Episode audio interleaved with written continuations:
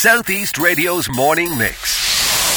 Chat, news, and your views. Thanks, Alan, for having me in. It's great to be in here. Thanks. I'm fascinated by this. So first off, as I said, there's the Wolf Tones of a song, Paddle Your Own Canoe. Yeah. But little did I realise I was going to be speaking to a guest who's actually not just paddled the canoe, but built a canoe. Yeah. Can you take me back to where all this started and why you decided to do it? And then we talk about the canoe itself. Okay, well... Why do this? Why do this crazy thing? Well, it started after I just went out for a day's kayaking with friends on the Barrow, and I enjoyed it so much. I came back home and started looking at maps as to where I could go next, and it just all led from there.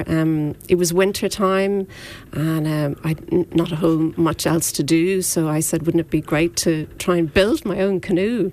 It was a wooden canoe I chose to build, and it was a lovely way to spend the winter months, January, February, March, and by springtime I had a canoe ready to put in the water.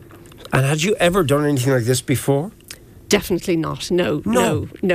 Had you wood carving experience? I could saw a plank of wood. I could put up a shelf. If push came to shove. But the plans promised that anyone could build this canoe. You didn't have to have any woodworking experience or boat building experience. Right. I just took it one step at a time. I followed each step by step, and lo and behold, it all came together. To me, if you pardon the pun, sounds like a voyage of discovery for you. At this point, we were slap bang in the middle of the pandemic, or was it before the pandemic? It was just before the pandemic. Just before it? Yeah. So did you manage to get all this done before the pandemic or during the pandemic? I got about half of it done, yeah. And, I mean... then the pandemic came and there was a bit of a hiatus, all right. And then you went back and completed it? Finished the last bit, yeah. I couldn't wait to get back on the water, yeah. All right. Purely on your own, did you get support from anyone to help you make the canoe? Definitely the building, I did all by myself. It was very simple tools, I didn't need any complicated machinery, just a hand saw. It was all hand tools, so, it turned out to be quite a simple project. Just logically followed the steps, yeah. And what does the canoe look like? Is it like the way it's illustrated on the book here? Is that it? Definitely, yes. Yeah. Yeah. She's about 12 feet long. She's an open canoe, so I was able to put in all my camping, equipment and whatnot into it. So she's very kind of traditional looking, I suppose, with kind of planking. It's called lapstrake planking. That's the kind of boating terminology for constructing a canoe. So eventually you had it complete. The next phase there, or the next stage, was where do I start and where do I go and where do I finish? So where did you start and when did you start? Well, I started at the very top of Ireland, up on the River Erne, which is in County Fermanagh, and it was a really spectacular river up there. It's big kind of lochs, Lough Erne, upper and lower. And I started up there. It was kind of early summer. It was really beautiful weather. Everything was perfect. And I followed a whole network of rivers and canals, which I discovered flow through Ireland. They were all interlinked, which I found quite fascinating. So I never needed to go near a roadway. I was away from cars all the time, just travelling by water. What did you live on? Yeah, I mean, I camped pretty much the whole way, so I just took basic provisions. On your own, Gwen? Oh. Mostly on my own, yeah. I had help coming down the River Barrow and on the Grand Canal, because those two waterways have locks on them, so I'd need to carry the canoe around each lock that I met, and that was about 50 locks in total. So I needed help, and I got a recruit of friends. And motor, it was all... paddling. Yeah, it's surprising. I mean, I would cover about 20 to 25 kilometres a day just by, arm power, And what had you been doing what was your life's work before you started doing this? What did you step away from to do this?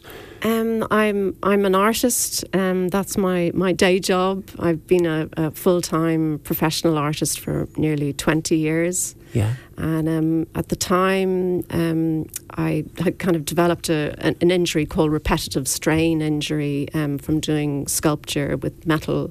Metal sculpture was quite physically demanding, and I was told to take a rest, and I was twiddling my thumbs, and that's when I decided to have a go. I have a copy of the book here, To the Waters and the Wild, that you're very going to kindly autograph for us.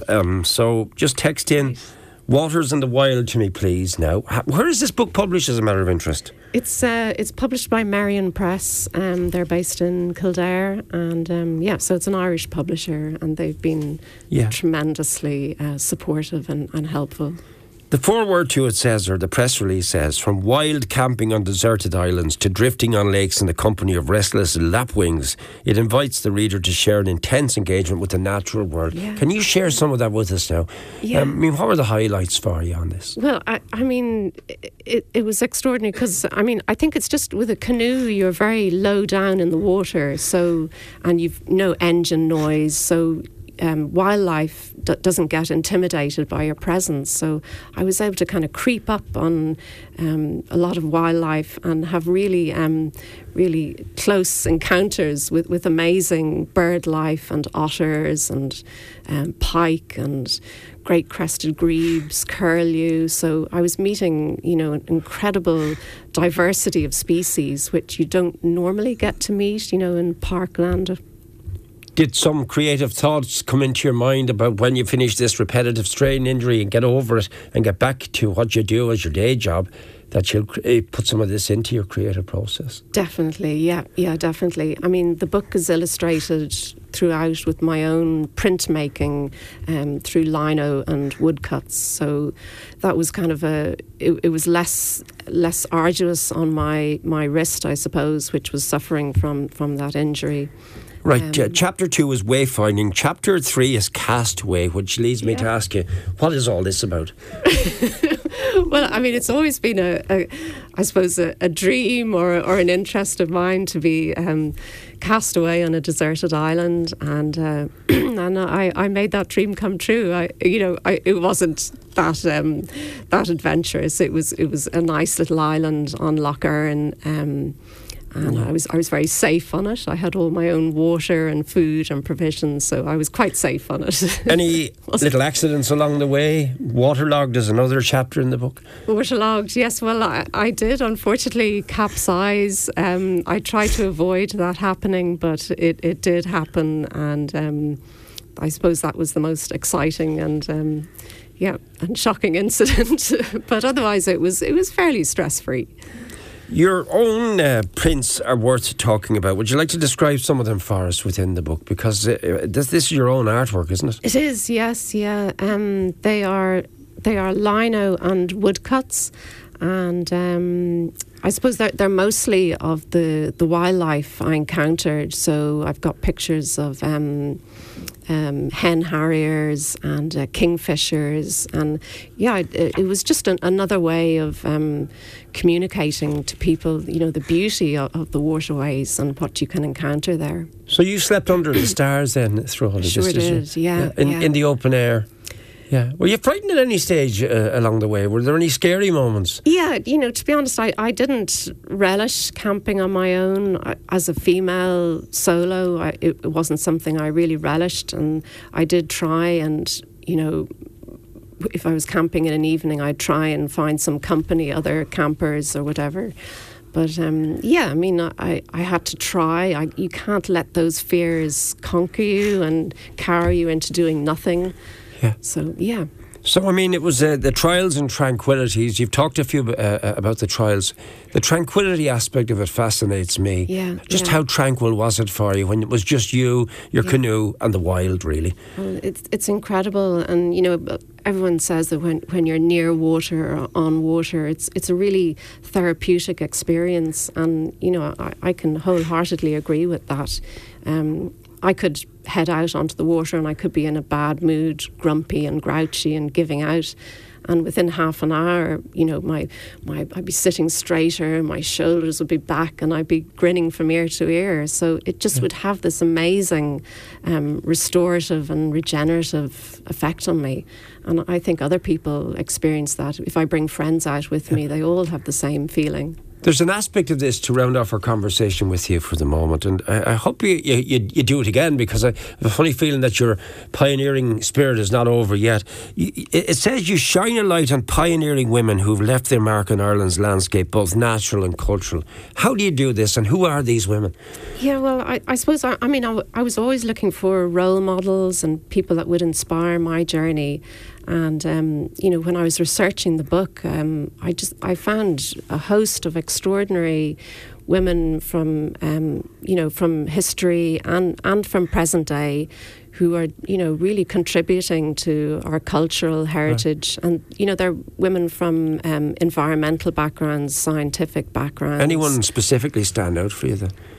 One of my favourites was Jane W. Shackleton, and she would be related to Ernest Shackleton, the explorer. Really? Yeah. And she was a photographer in the 1890s, and she took off exploring the waterways, the River Barrow, the Grand Canal and the Shannon with a huge wooden camera, and she documented Irish society and what was unfolding in the countryside at the time.